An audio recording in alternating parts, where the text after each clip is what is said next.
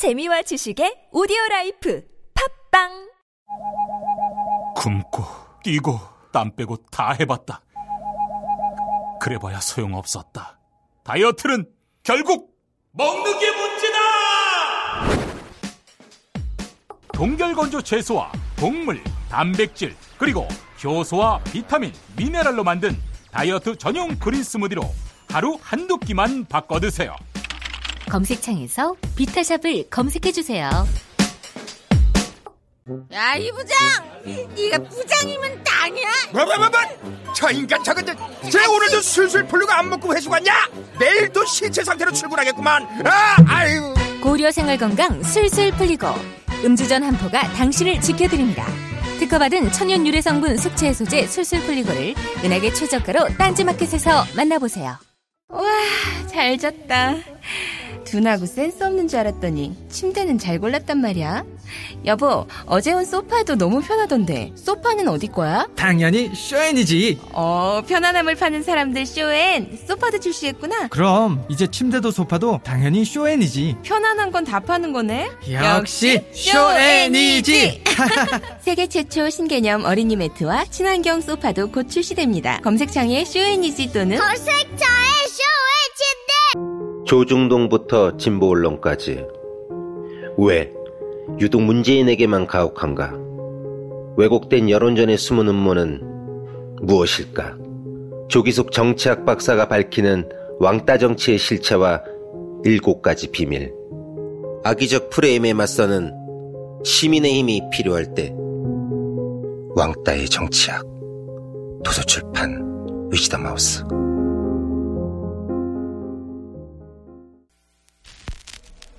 Thank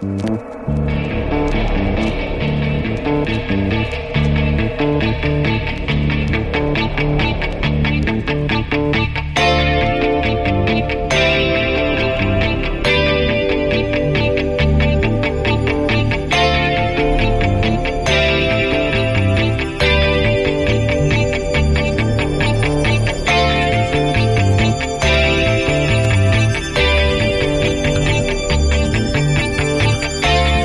안녕하세요. 김호준입니다. 문재인 정부가 출범하자 주요 관계국들 정상들의 축하와 정상회담 요청이 이어집니다. 언론에서는 미국, 중국 정상이 먼저 전화했다며 큰 의미 부여를 하기도 하는데 그럼 문재인 대통령이 먼저 전화해서 나 좀 축하해달라고 부탁하나요? 양쪽 모두 해결할 현안이 있으면 정상회담 요청도 당연한 거죠. 큰 뉴스가 아닙니다. 개인적으로 인상적인 건 인도 모디 총리의 축하 메시지입니다. 모디 총리는 문재인 대통령과 통화 후 축하 메시지를 인도 공용어가 아니라 한글로 자신의 트위터에 알렸습니다. 인도 총리가 자국민에게 언론 플레이한 게 아니라 한국의 국민들에게 자신을 어필한 거죠. 모디 총리의 트위터 메시지를 보는 순간 문득 깨달았습니다. 의례적인 전화 통화 몇 번 가지고 대단한 외교라도 한 것처럼 보도하고 해외 순방을 하기만 하면 저절로 엄청난 외교가 되는 것처럼 우리 언론이 포장해주던 세월을 10여 년 겪는 사이 국제적 정상 외교의 패러다임은 빠르게 진화해 가고 있었다. 그리고 그들이 그렇게 진화, 진화해간 거리만큼 우리 언론의 실력도 퇴보해왔다. 그러니 신임 국정원장이 이제 나에게 질문할 수 있는 기회는 지금밖에 없다고 하는데도 아무도 질문을 안 하는 거죠. 우리 언론도 진화한 시민들의 눈높이와 국제적 레벨에 도달하려면 갈 길이 멉니다. 김호준 생각이었습니다.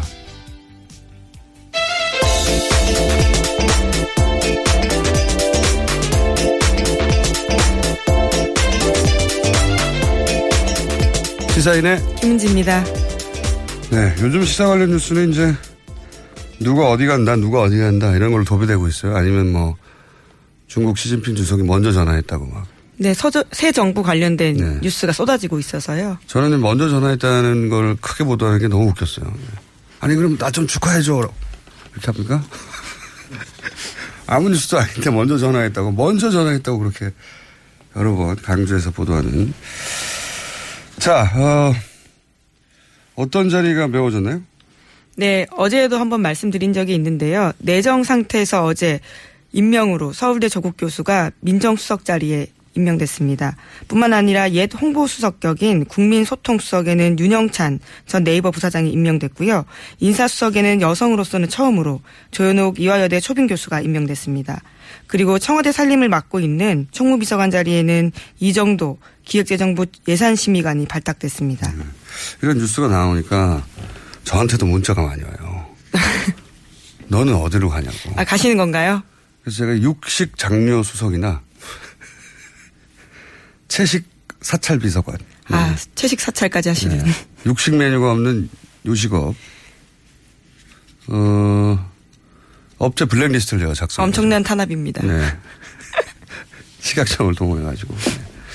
탄압을 준비 중입니다.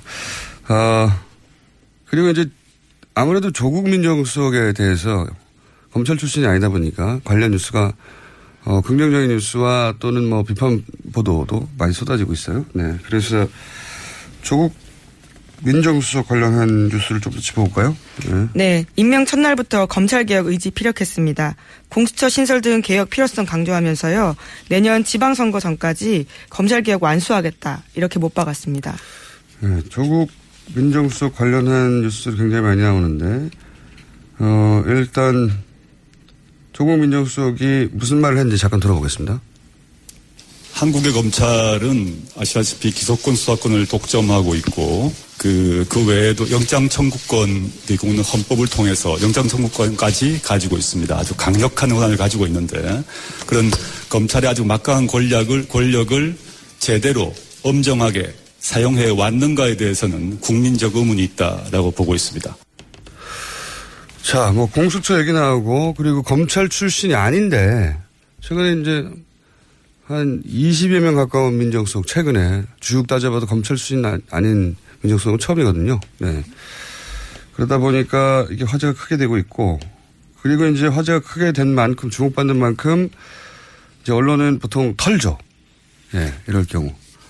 어, 너는 화제가 없어. 그럼 털게 되고 그래서 또 관련 뉴스가 있죠. 예, 뭐 인사 검증을 거치게 되는 부분이 있는데요. 예. 어제 자유한국당에서 먼저 논평을 냈습니다.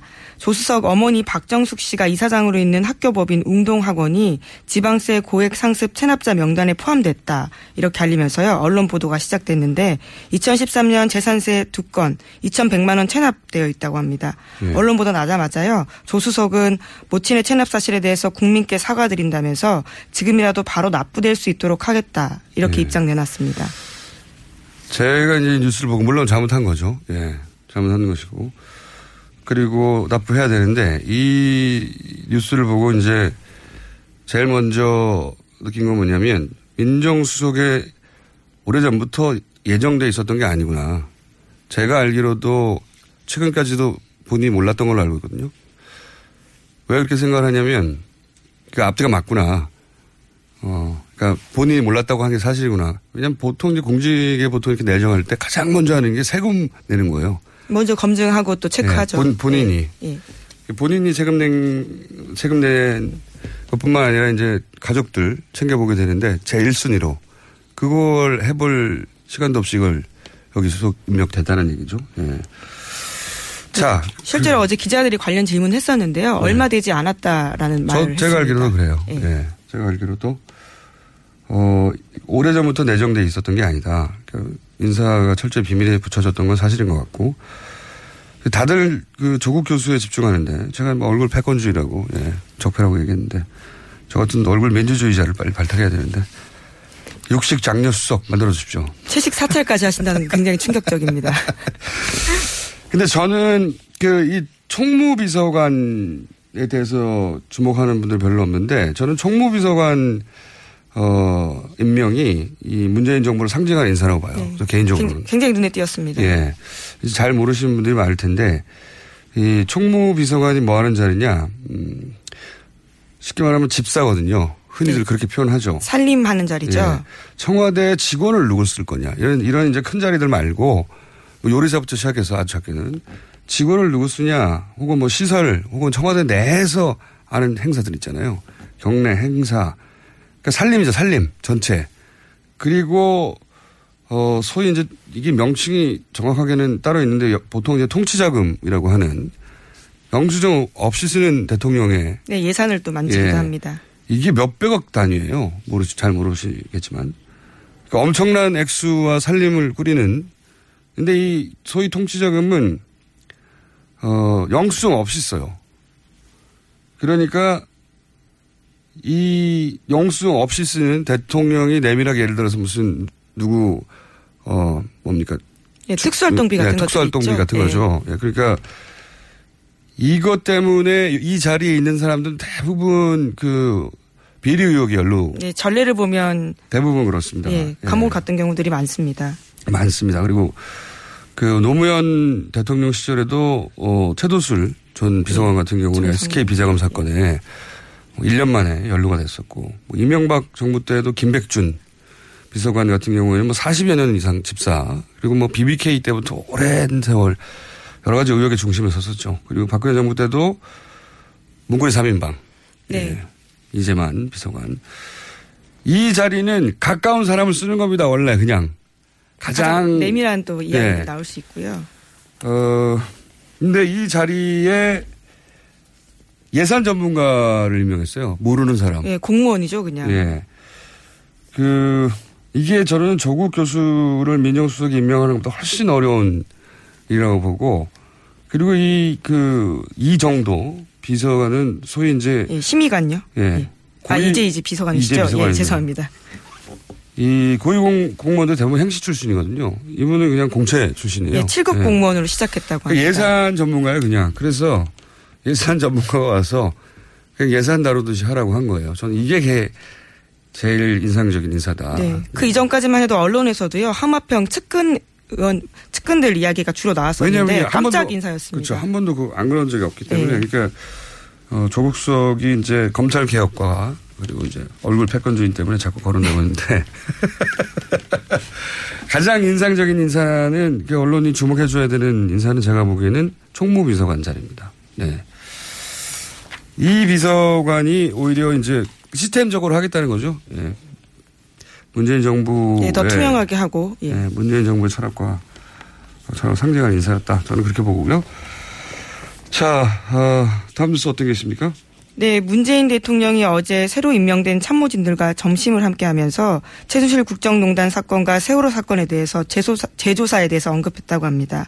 세월호 특조위도 제대로 활동하지 못하고 끝났기 때문에 그런 부분들이 다시 좀 조사됐으면 하는 것 같다. 이런 이야기도 했다고 하고요. 또 지난번 국정농단 사건에 대한 특검 수사가 기간이 연장되지 못한 채 검찰 수사로 넘어간 부분을 거- 국민이 걱정하고 있어서 그런 부분을 검찰에서 좀 제대로 수사할 수 있도록 해줬으면 좋겠다라고 조수석에게 이야기했다고 합니다. 그, 그 앞에 이제 그 수사권, 기소권, 검경, 분리, 네, 이런 이야기는 앞으로 계속될 것이고 아마 내년 지방선거 전까지는 하겠다고 하니까 1년 내내 이야기가 나올 것 같습니다. 그리고 어제 이제 중요하게 언급된 거는 세월호, 그 다음에 최순실 특검 연장이 안 됐잖아요. 이 두 가지 다시 하겠다는 의지죠. 예.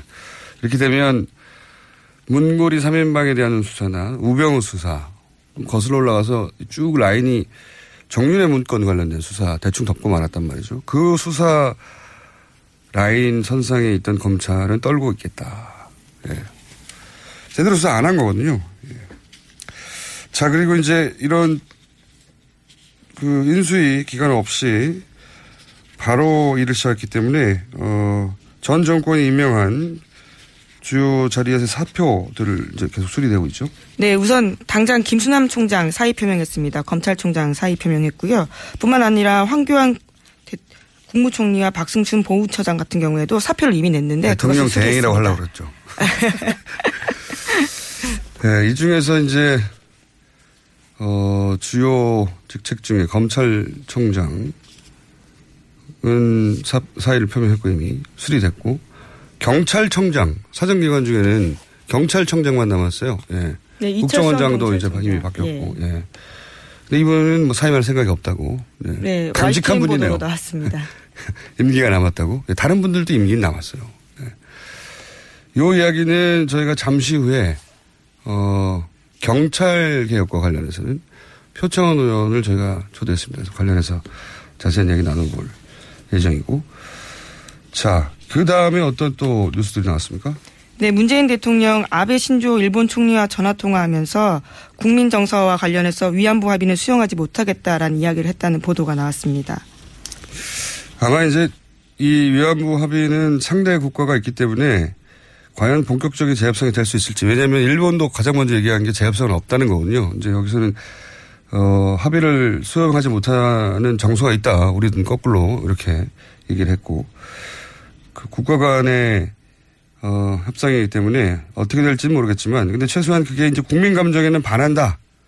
이 사실을 인식하고 그런 국민 감정을 반영해야 되는 게 대통령 의무죠. 예, 정상 간의 네. 대화에서 직접 언급했다라는 게 의미가 있습니다. 그래서 이런 반영을 안 해줘서 그동안 국민들이 어, 속이 상했던 거죠. 네.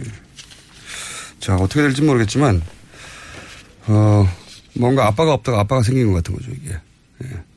우리는 이게 마음에 안 드는데 어, 아무도 얘기를 안 해주니까 정부 단위에서는 속이 상하다가 그런 상황이 된 거고요. 또 어떤 뉴스가 있습니까? 네, 계속해서 문재인 대통령 관련해서요. 주변 사강에 파견할 특사 내정했다라는 소식도 있습니다. 근데 이게 내정인지 어 이게 언론들이 앞서 어, 짚은 건지 왜냐하면 이제 이런 이런 인사 기간 동안에는 한 시간 전까지 내정된 줄 알았더니 네 그렇죠. 엎어진 경우 뚜껑을 열어보면요 네, 다른 경우도 많습니다. 굉장히 많거든요. 대변인도 거의 확정된 줄 알았더니 그렇죠. 아직 대변인 확정 안 됐습니다. 예, 어제 한창 실시간 검색 순위에 특정인 이름이 네. 오르기도 했습니다. 어, 어쨌든 지금 야, 이야기 나오고 있는 특사는 누구 누구입니까? 네, 어젯밤에 연합뉴스발로 나온 거기 때문에 아직 내정이라고는 명확하게 말하기 힘들지만요. 미국 특사에는 홍석현 전 중앙일보 회장, 그리고 중국 특사에는 박병석 의원, 일본 특사에는 문희상 의원, 러시아 특사에는 송영길 의원이 유력하게 거론되고 있다고 합니다. 송영길 의원이 왜 러시아 특사죠? 가까워서. 러시, 아 푸틴 예를 들어서 대통령을 만난 적이 있나요? 글쎄 중국을 간 건 알고 있는데요. 네, 중국, 러시아는 잘 예. 음, 중국 관련해서는 많이 거론됐는데 푸틴 대통령 만난 적이 있는 것 같습니다. 어렴풋이 기억이 나는데 한 번 만났다고 잘 안 하는 건 아니잖아요. 네. 소유한테 다시 따져봐야 되겠습니다. 왜 러시아냐고. 뭐 하여튼 이런 관련 인사들 지금 뭐 5개월, 5개월이 아니죠. 7개월 가까이 거의 국정이 비어 있었기 때문에 매어놓은 작업들 관련한 뉴스가 많이 쏟아지고 있습니다. 자, 그리고 또 다른 뉴스는 어떻게 있습니까? 네, 어제 청와대 모습 계속해서 언론에 공개가 됐었는데 양복 상의 벗고 한 손에 커피 들고 대화하고 있는 청와대 참모진과 대통령의 모습들이 신선하게 다가왔습니다. 제가 이제 요즘 그 사실은 몇 년째인데 어 그 보수 미디어의 분위기라든가 뭐 여러 어 이런 분위기를 파악하려고 종편을 꼬박 보고 보거든요. 종편도 보고. 근데 이제 그 취임 이후부터 종편의 분위기가 확 바뀌었어요. 네, 뭐 속보, 어 대통령 아침 식사 여사가 직접 챙겨. 네, 네. 아 정말 그게 속보인가요? 그런 뉴스가 있었어요. 예. 대통령 상의 직접 벗어 뭐 이런 거. 그래서 반성했어. 아, 열심히 살아야 되겠다. 나는 저렇게 열심히 한 적이 있었던가. 언제 한번 종편 특집 해야 되겠습니다. 보고, 아, 이길 수가 없구나, 이런 생각을 했어요. 자, 어, 하여튼 뭐, 새로운 정부가 출범한 지 이틀밖에 안 되기 때문에 관련 뉴스가 굉장히 많이 쏟아지고 있고요. 어, 다른 뉴스는 어떻게 있습니까? 네, 미국 뉴스 좀 전해드리자면요. 트럼프 미국 대통령이 제임스 코미 미 FBI 국장을 해임한 뒤 심각한 후폭풍에 휘달리고 있다고 합니다. 급작스러운 코미 해임이 지난해 대선 때 트럼프 진영이 러시아에 내통한 것을 수사하는 것을 막으려는 시도라는 의혹들이 계속해서 나오고 있기 때문입니다. 어, 제가 알기로는 저도 이 뉴스 계속 주목해서 보고 있거든요. 왜냐하면 그 트럼프 대통령 취임할 때부터 그리고 하필이면 우리가 이제 탄핵 국면을 거쳤기 때문에 트럼프 대통령 지지율이 워낙 낮고 처음부터 뭐 역사상 최저라고 하죠. 어 그리고 이제 취임할 때 탄핵시켜야 한다고 하는 이미 그 미국 국민들 여론도 있었고. 네, 목소리가 예. 그때부터 근데 이제. 정치권에서는 이제 그런 얘기가 한 번도 없다가 드디어 나왔어요. 드디어. 드디어 민주당에서 어, 탄핵으로 갈 수도 있다. 그래서 제가 이제 미국의 배팅 사이트를 찾아봤죠. 60% 상승했습니다. 아, 그 전에 비해서요? 네. 예. 60%. 트럼프 대통령의 탄핵 가능성을 두고, 어, 실제 배팅 사이트에서, 어, 있어요. 예. 근데 60% 상승해가지고 굉장히 높은 확률로 올라갔거든요. 어, 이게 이제 우리, 우리한테는 흥미거리지만 미국에는 정치권을 완전 뒤흔들 수여서 저희가 사부에서 오늘 한번 짚어볼까 하는데 탄핵에 관해서는 또 저희가 전문 방송이거든요. 예. TBS 티자가 탄핵이라고 하는 아, 그런 놀라운 비밀이 숨어 있었군요. 그런 설도 있습니다. 탄핵 브로드캐스팅이라고. 그래서 이 뉴스 이제 실제 조만간 어, 정상회담도 있을 예정이고 미국 상황도 이렇게 복잡하게 터져 나와서 어, 저희가 사부에서 짚어볼까 합니다. 자 뉴스 하나 정도 더 짚을 시간이 있을 것 같습니다. 네, 뿐만 아니라 미국에서는 50대 기자가 장관에게 정책에 대해 물었다가 체포되는 일도 벌어졌고요. 또 시민단체 회원들이 장관 청문회 때 비웃었다라는 이유로 기소가 된 일도 벌어졌습니다. 우리나라 얘기가 아니고 미국 얘기예요. 예, 뭐랄까요. 뭔가 우월감이 느껴지지 않습니까, 이제?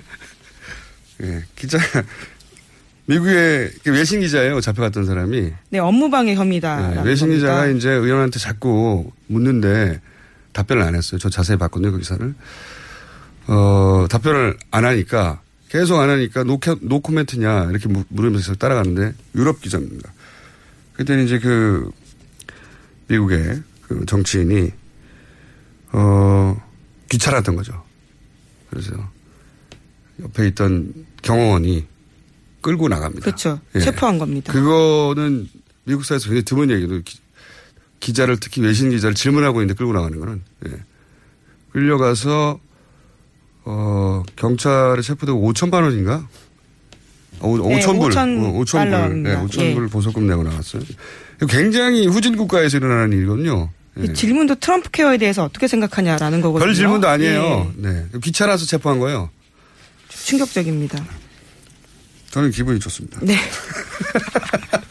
아, 뭔가 역사적인 역전이 일어나고 있구나. 좀 배우러 와라. 예. 자, 오늘 여기까지 하겠습니다. 네. 시사인의 김은지였습니다. 감사합니다. 골반 잡자 바로 잡자 바디로직 허리 통증 바로 잡자 바디로직 몸매 교정 바로 잡자 바디로직 자세가 좋아지는 골반 교정 타이즈 바디로직 검색창에 골반 교정 바디로직 삐딱한 남성 골반 허리에도 역시 바디로직입니다. 바디로직의 효과를 못 느끼셨다면 100% 환불해드립니다. 자세한 환불 조건은 홈페이지를 참조하세요. 아무도 묻지도 따지지도 않고 가입하셨다고요? 보험은 너무 어려워요. 걱정 마십시오. 마이보험 체크가 도와드립니다. 1800-7917 마이보험 체크로 지금 전화 주세요. 1800-7917 이미 가입한 보험이나 신규 보험도 가장 좋은 조건을 체크해서 찾아드립니다. 인터넷 한글 주소 마이보험.com 또는 카카오톡에서 아이디 검색 마이보험을 친구 추가하여 상담하실 수 있습니다. 모닝똥? 제겐 사치였죠. 내가 토끼인지 토끼똥이 나인지 내가 변을 본 것인지 변을 당한 것인지 나는 바나나이고 싶다 간혹 구렁이이고도 싶다 아, 큰일 났네. 이거 이러면 다 죽어. 미궁 장사랑 빅동의 추억 미궁 장사랑이 찾아드립니다. 혈중 콜레스테롤 개선과 배변 활동에 도움을 주는 건강기능 식품입니다. 검색창에 미궁 장사랑.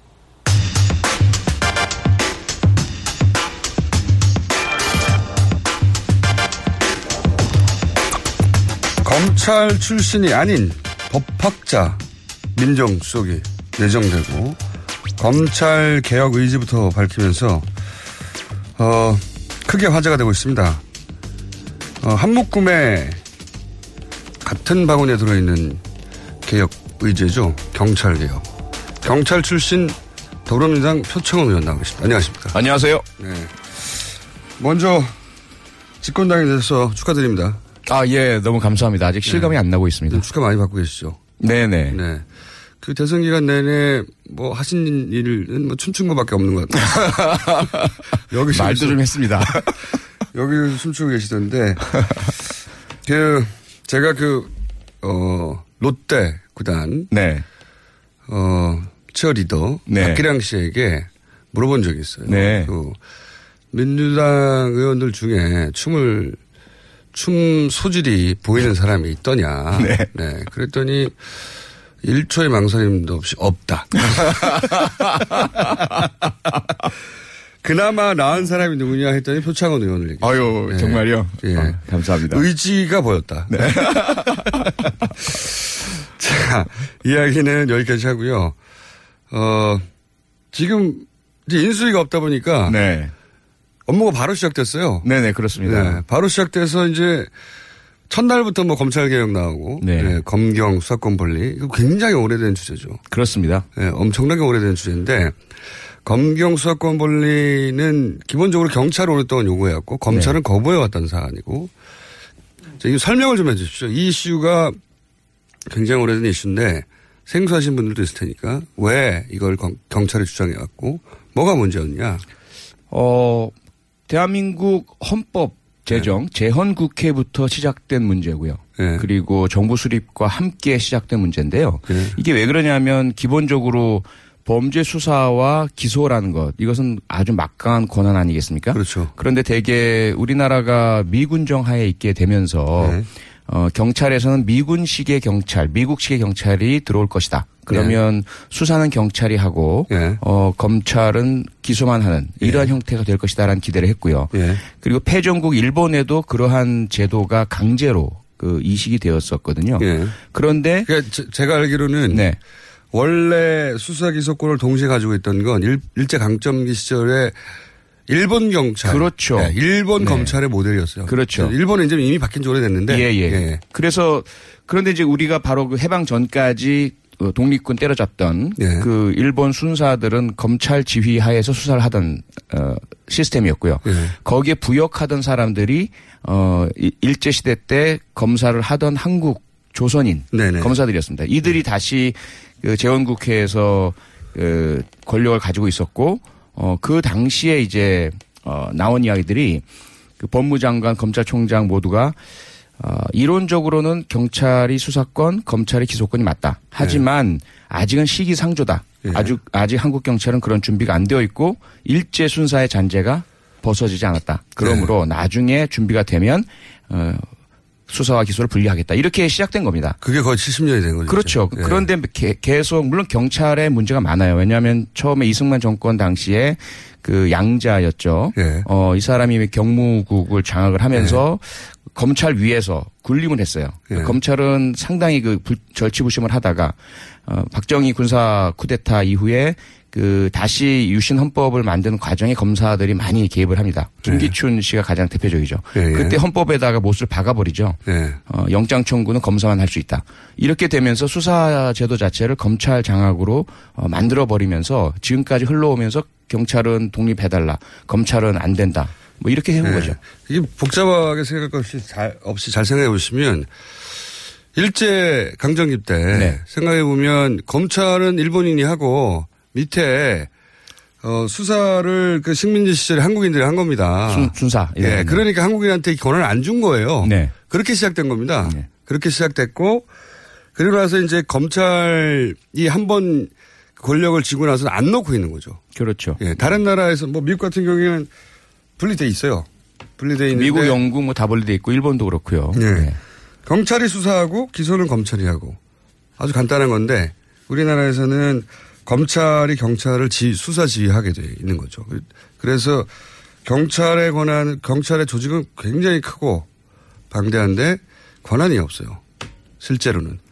실제로는 어, 수사에서 뭐 영장을 청구하거나 뭐 그런, 그런 권한이 다 없는 거죠. 다 없고요. 그 검사의 지휘를 받아서 수사를 하도록 명시되어 있습니다. 예. 형사소송법상에. 그래서 만약에 검사 지휘 없이 하다가는 어, 불법 수사가 될 우려가 있고요. 그렇죠. 어, 경찰이 수사를 하다가도 언제든지 검, 검사가 넘겨라. 어, 사건을 이첩해라 넘겨라. 그러면 네. 넘길 수밖에 없어요. 맞아요. 네. 그리고 경찰이 어떤 결론을 내서 뭐 기소나 불기소나 의견을 내도 그럼 검찰이 언제든지 뒤집을 수 있습니다. 그렇죠. 예. 네. 그러니까 경찰이 하는 것은 그냥 앞부분에 조사 좀 해둬라. 이런 수준으로 이제 굴러가고 있는 거죠.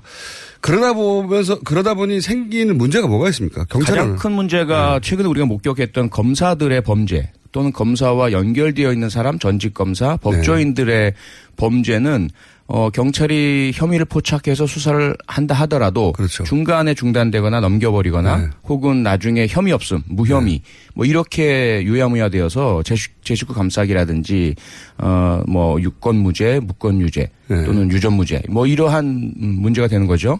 재벌들 역시 마찬가지로 검찰들 꽉 잡고 비호하고 하다 보니까 재벌들도 언론에 의해서 크게 문제가 되지 않는 한 또는 권력이 밑보이지 않는 한 네. 어, 아무리 불법적으로 그 세금을 안 내고 경영권 승계를 하고 또는 노동자를 탄압하고 해도 전혀 뭐 수사 대상이 되지 않거나 그렇죠. 혹은 뭐 무혐의 처, 처분되거나 이런 것들이 가장 큰 문제죠. 그렇죠. 이제 그 우리 사회 이제 그 막강한 힘을 가진 계층들이 검찰만 잘 구슬리면 되는 거죠. 그렇죠. 그렇죠. 기소하지 않으면 죄가 없는 겁니다. 네.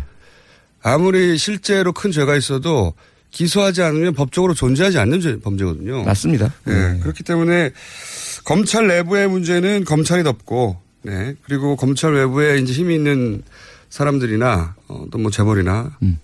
검찰을 잘 구슬리면 되고 그러면서 이제 검찰의 힘이 굉장히 비대해지고 그렇죠. 그리고 이제 정치 검찰이 되어갔던 거죠. 지금까지. 네. 얼마 전에 그 우병우 전 민정수석 같은 경우가 대표적인데 네. 그 장인분이 대단한 분이었어요.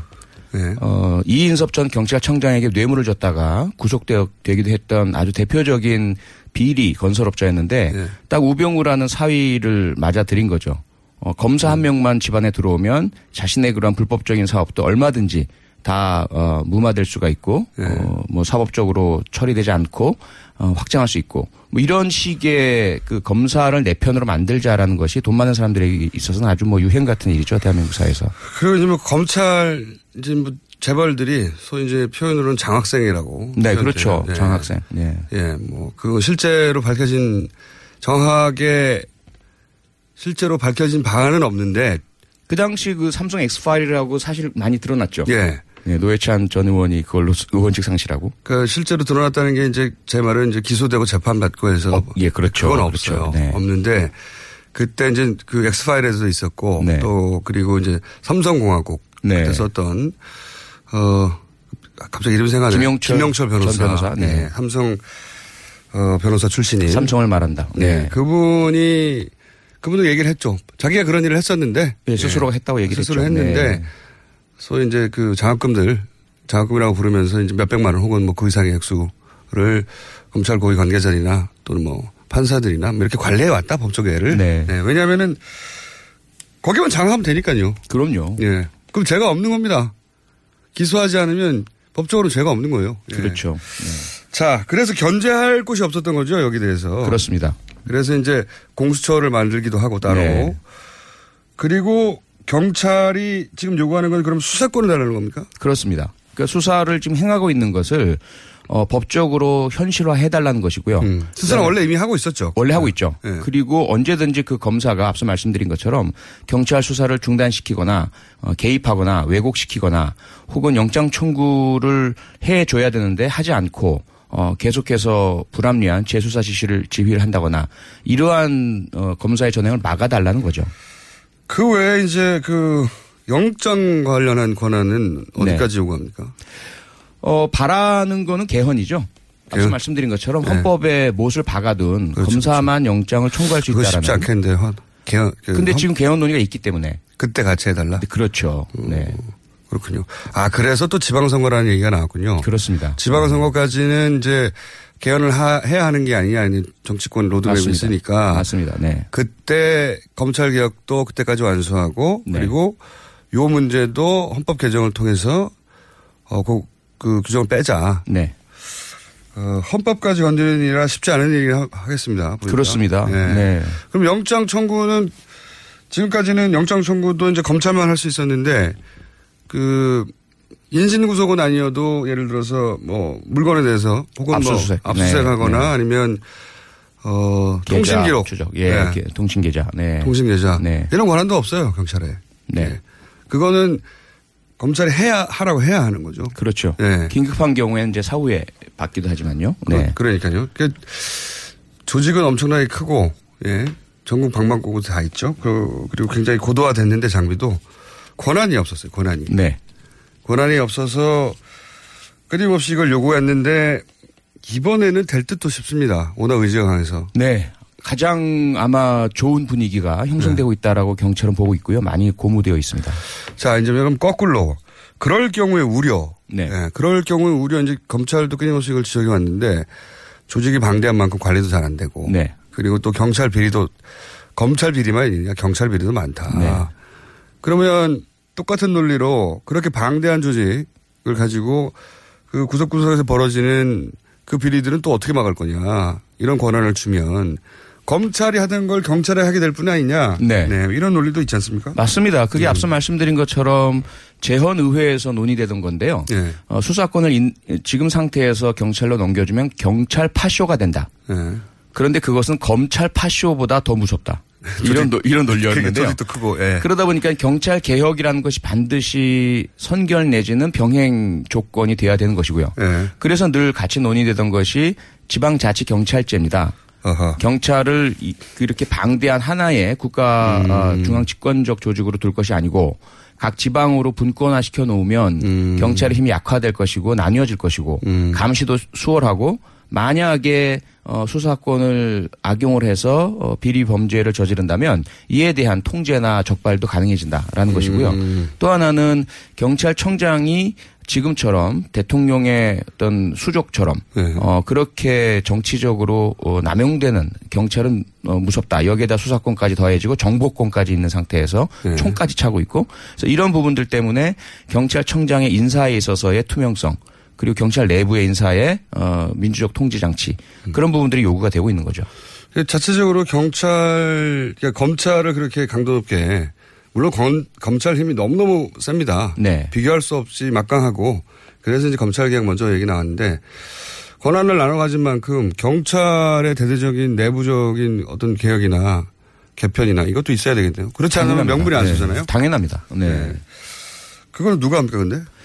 어, 그동안 당은 당대로 저희 네. 더불어민주당 내부에서 뭐 저도 참여한 경찰개혁 그 프로젝트를 계속 진행해 왔고요. 그 다음에 문재인 캠프에서도 어, 당 내부 경선 때부터 줄곧 경찰 내, 경찰 개혁에 대한 프로그램을 만들어 왔습니다.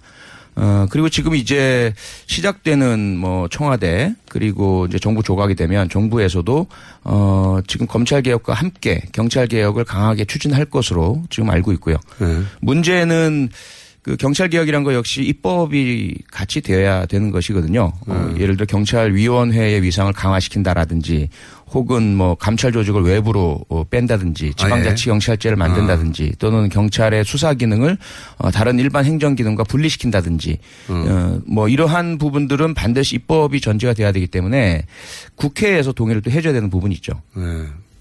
갈 길이 머네요. 네. 그리고 이게 그 복잡한 문제라 어, 일반 시민들의 입장에서는 사실 지금 정치적 관심도가 최고조에 달한 네.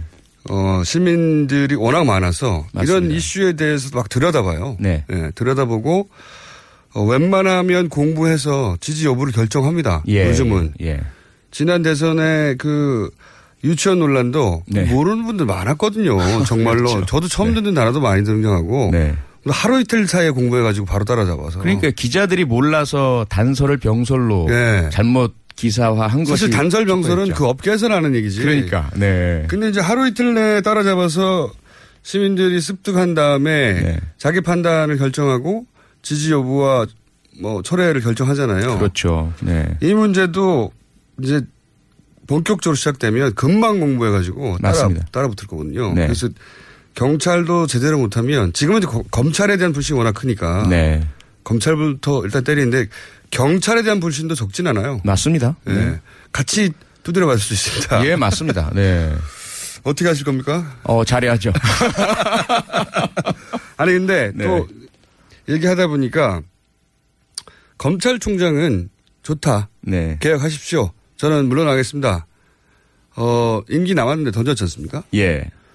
검, 물론 이제 의원님의 책임은 아니고. 근데 물을 사람이 없으니까 의원님한테 여쭤보겠는데. 네. 경찰총장, 근데 꼭 물러나야 된다는 게 아니라. 예. 예. 이런 여러 가지 계획의 이야기가 나오니까. 네. 새로운 정부에 부담을 주지 않겠다는 차원에서 보통 사표를 던지거든요. 네. 던져놓고. 네. 아니다, 당신이 계속 하시오. 네. 당신이 적임자니까 전 정권이 임명됐더라도 상관없이 계속 하시오. 뭐 이런 결정권을 던지겠다는 의미죠, 보통은. 예, 예. 그럼 수리하기도 하고 아니면 계속 가기도 하는데 이분은 본인이 계속 하겠다고. 네.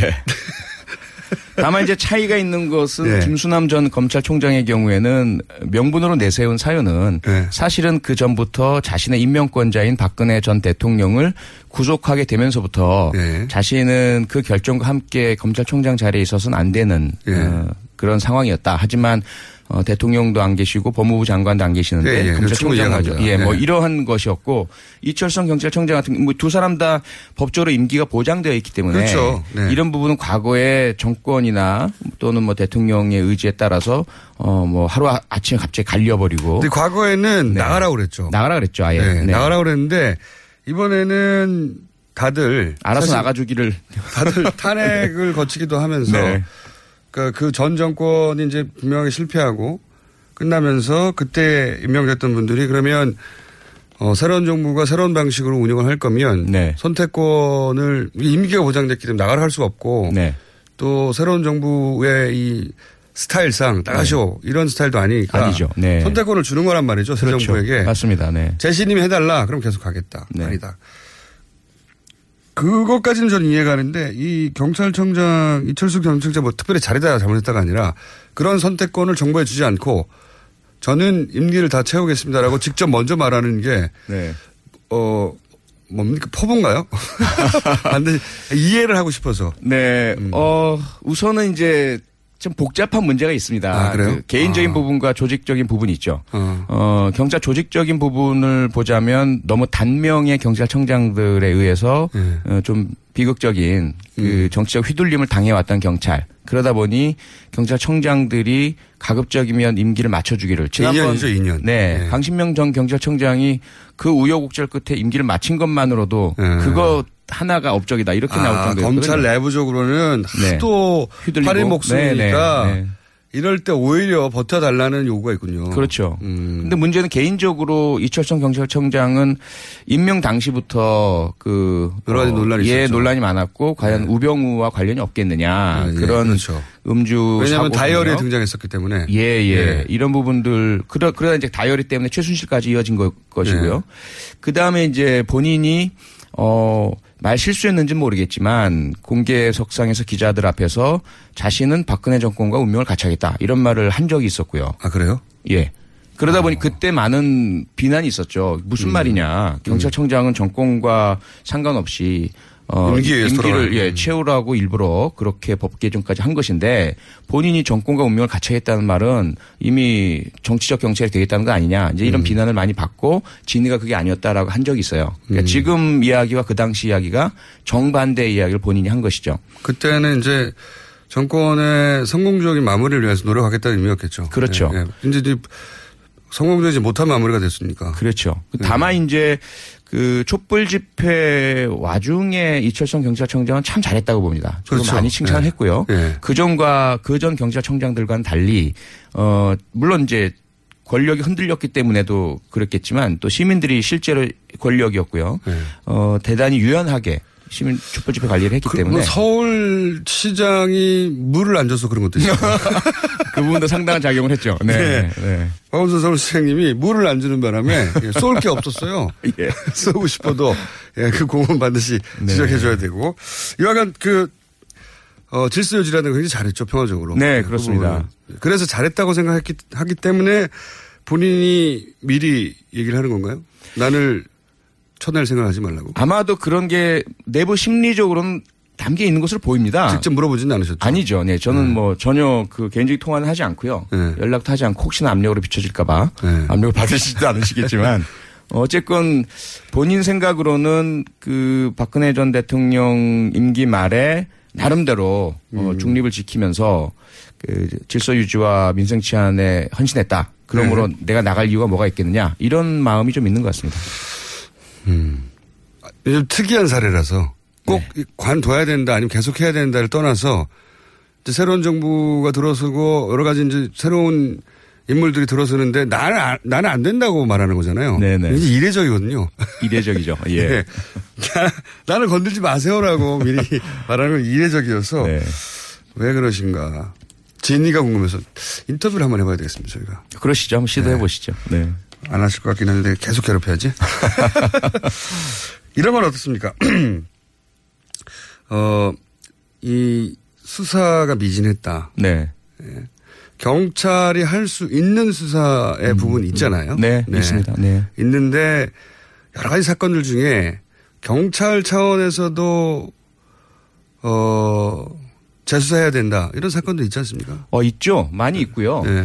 어, 가장 대표적인 것이 아마도 그 백남기. 농민 사건, 예, 예. 그 다음에 그 박근혜 전 대통령 오촌 간에 아, 벌어졌던 살인. 예. 살인 사건. 그 수사는 경찰이 했기 때문에요. 처음에. 그렇죠. 예. 처음부터 경찰이 시작했고 경찰이. 무혐의 예. 처분 자살로 마무리 지었던 사건인데 예. 의문과 의혹이 많이 남아 있고요. 검찰이 끼어들 여지도 없이 네. 오촌 살인 사건 같은 경우에는 검찰이 경찰이 현장에 갔고 경찰이 자살로 결론 냈고 그리고 네. 끝났어요. 그냥. 그렇습니다. 예. 다만 여기서 문제는 검찰의 지금의 헌법과 형사소송법 체계에서라면 그러한 경찰의 내사종결에 대해서 승인하면 안 되었던 것이죠. 의혹이 네. 있다면. 근데 네. 그것도 동조한 것이죠. 예. 어, 사후적인 공범 같은 그런 역할이고 다만 그 전 단계에서 문제가 되는 것은 뭐냐면 어, 박근혜 정권 임기 초기에 김학의 예. 전 법무차관이 예. 원주에서의 그 어, 성, 처음엔 접대라고 했다가 네네. 나중에 그것이 폭행이었던 것으로 예. 피해자 진술로 확인되는 사건이었는데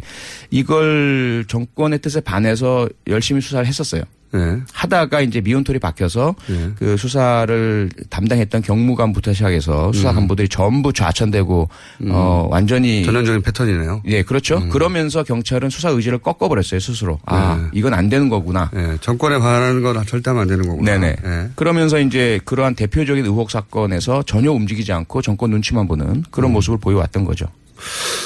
그러고 보면은 어, 지난 뭐 5년 혹은 길게 잡으면 10년 사이에 경찰이 다시 수사를 하면 어떤 단서들이 다시 잡히거나 혹은 뭐 사라졌던 증거들에 대한 어 재검증을 할 수 있거나 하는 사건들이 좀 있죠. 있습니다. 네. 있, 죠 어, 가장 대표적인 것 중에 하나는 지난 대선에서의 네. 국정원 그 여론조작 개입 사건. 네. 그 부분도 어, 완전히 수사가 잘 되었고. 처음에는 경찰에. 수사했죠. 사이버 예, 수사에서. 그럼요. 예, 내부에서. 예. 그러다가 이제 검찰이 이어받아서. 검찰도 초반에는 잘했죠.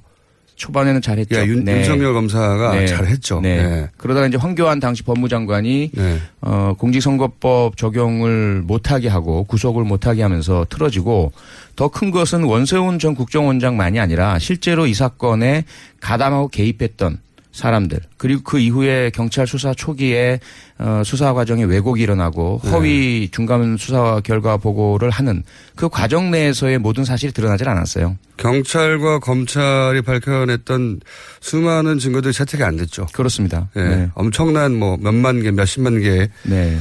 어, 그런 데이터들이 인정이 안 됐어요. 네. 법정에서. 사실 되짚어 보기 시작하면 경찰이 제대로 된 수사권만 주면 할 수 있는 일이 많겠네요. 많습니다. 예. 네.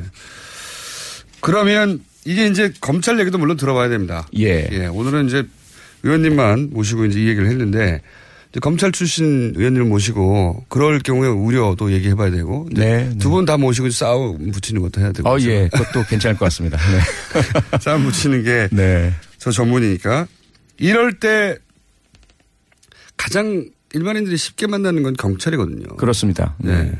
그리고 그 일선의 경찰들이 뭐 그 동네 업자들에게 네.